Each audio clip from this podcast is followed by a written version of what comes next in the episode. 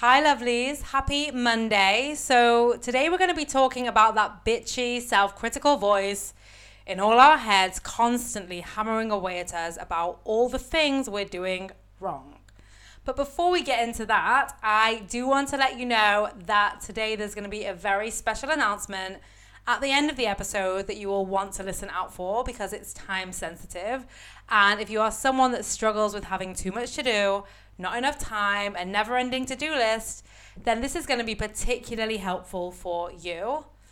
So, back to today. What I'm talking to you about today is a phenomenon that I've witnessed my whole life and coached hundreds of clients through.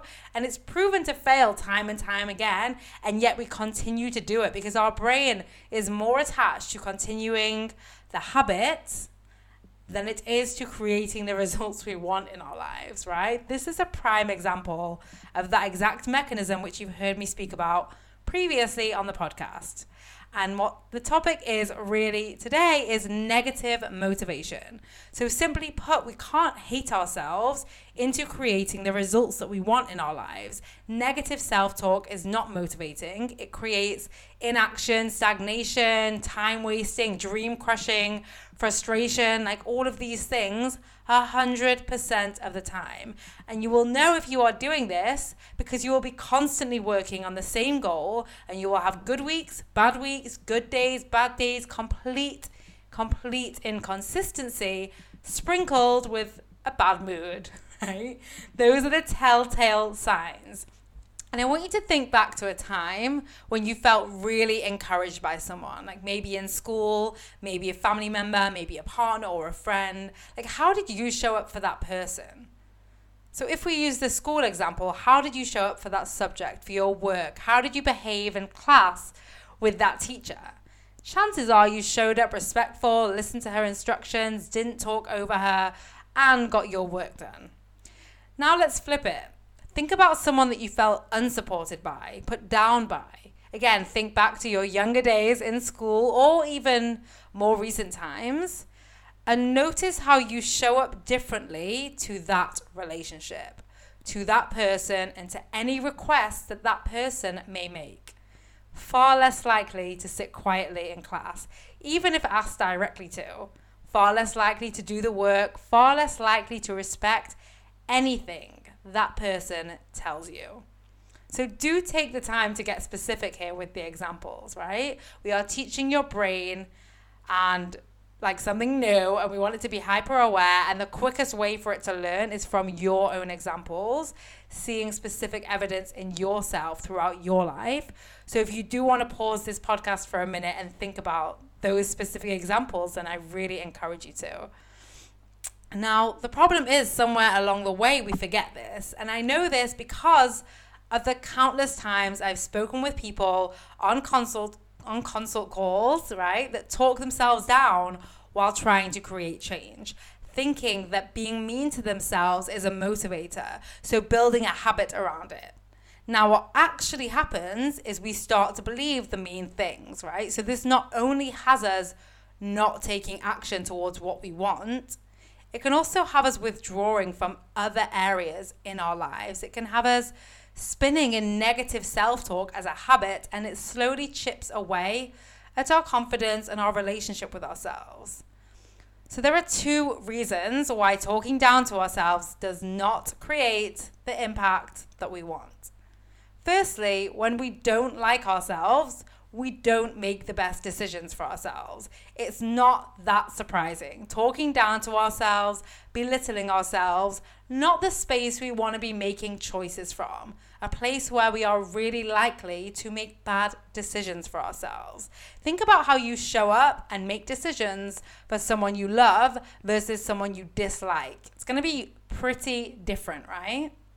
The more you dislike yourself, the worst choices you will be making for yourself on a regular basis. And this shows up in, let's say, deciding to crash diet, for example. We can't hate ourselves thin because the hate creates disrespect and a strong desire to change immediately over any care about health and success in the long term.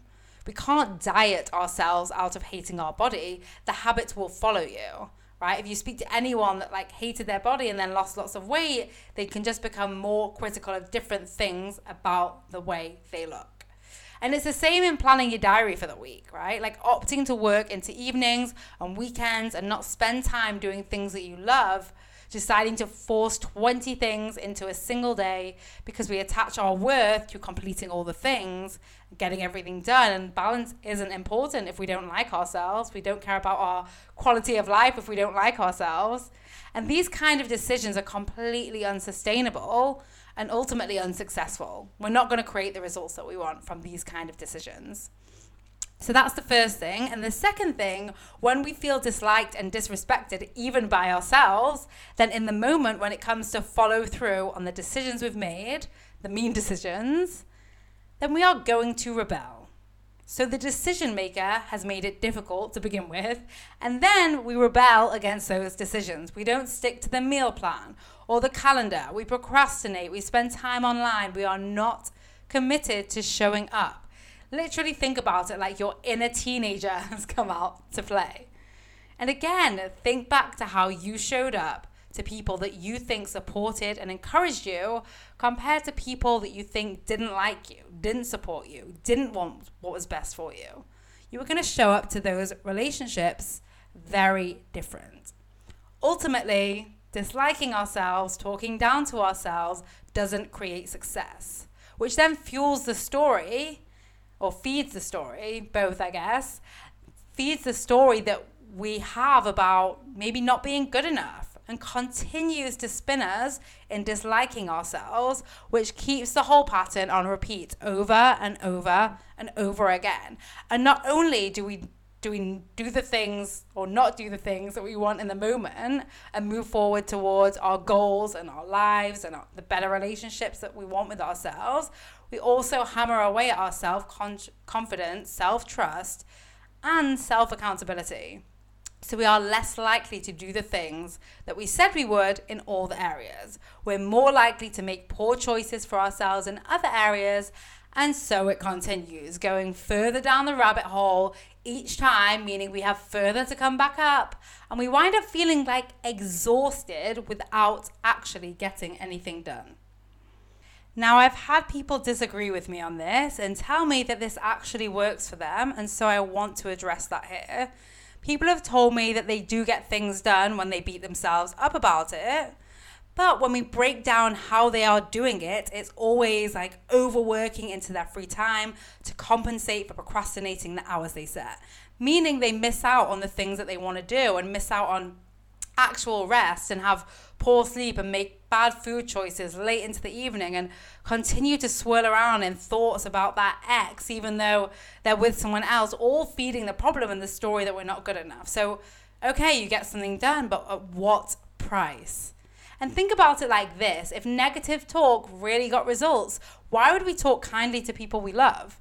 Right? Imagine your best friend told you they were going to go on a date that night. You wouldn't turn around and say, Well, there's no point because you're not lovable. So why talk to yourself that way? Now, if you've been with me for a while, you will know that our brain is motivated to talk down to us. Of course, because then we do play small, avoiding exposure, potential rejection or failure, all the while conserving energy and avoiding change. And all of this is literally how our brain is primed and wired for our survival in the wild. And now all of these mechanisms literally harm us. So our brains are motivated to talk down to us. They want us to not go on the date. They want us to not apply for the new job or launch the new business. They want us to not change anything.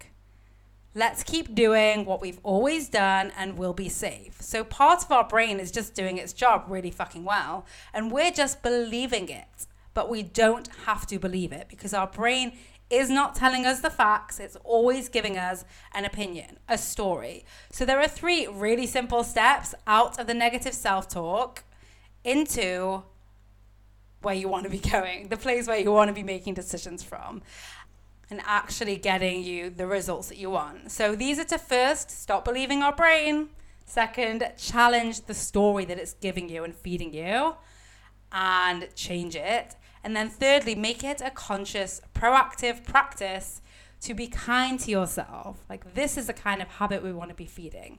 And when you improve the relationship with yourself from these three steps, you will start to A, make better decisions, decisions out of kindness, decisions that are sustainable.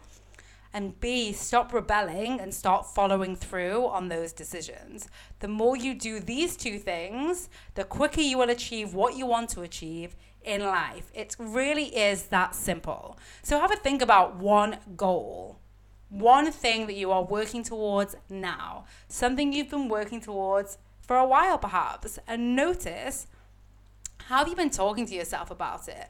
About your ability to achieve it, about what it means about you that you don't have it yet. And you can literally put pen to paper here, my favorite thing to do, and answer those questions. You know, I recommend that you do actually put pen to paper and answer those questions if you want to make the most and take the most from this podcast. So those questions would be firstly, why do I think I haven't achieved it? And do I think I can achieve it? Why or why not?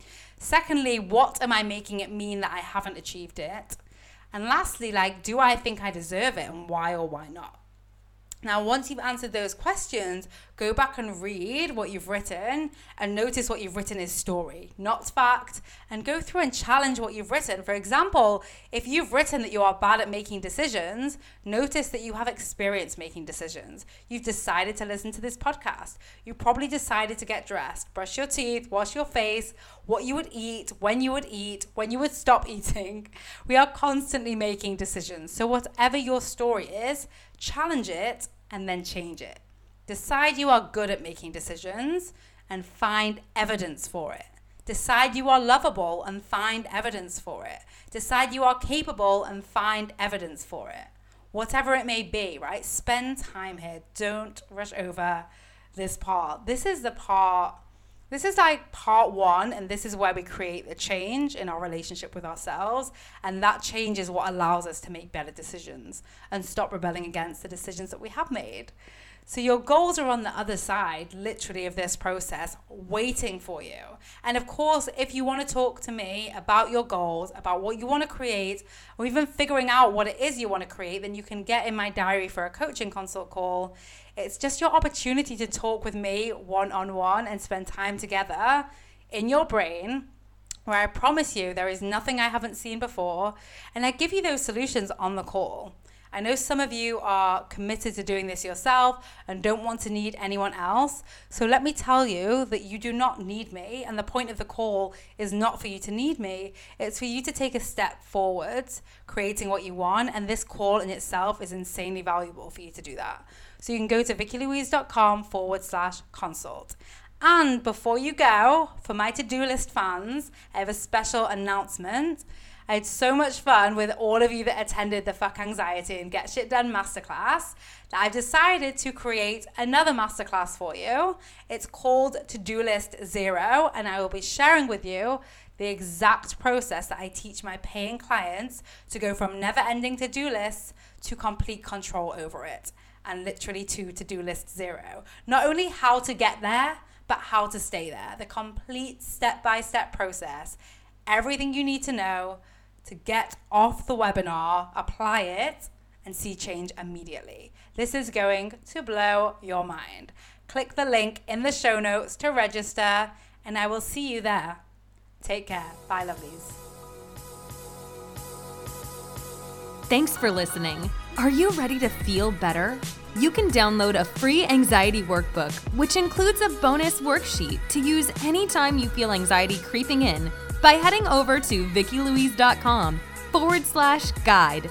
That is Vicki, V I K K I, then Louise, L O U I S E. So, vickilouise.com forward slash guide. The link will also be in the show notes. Just do it.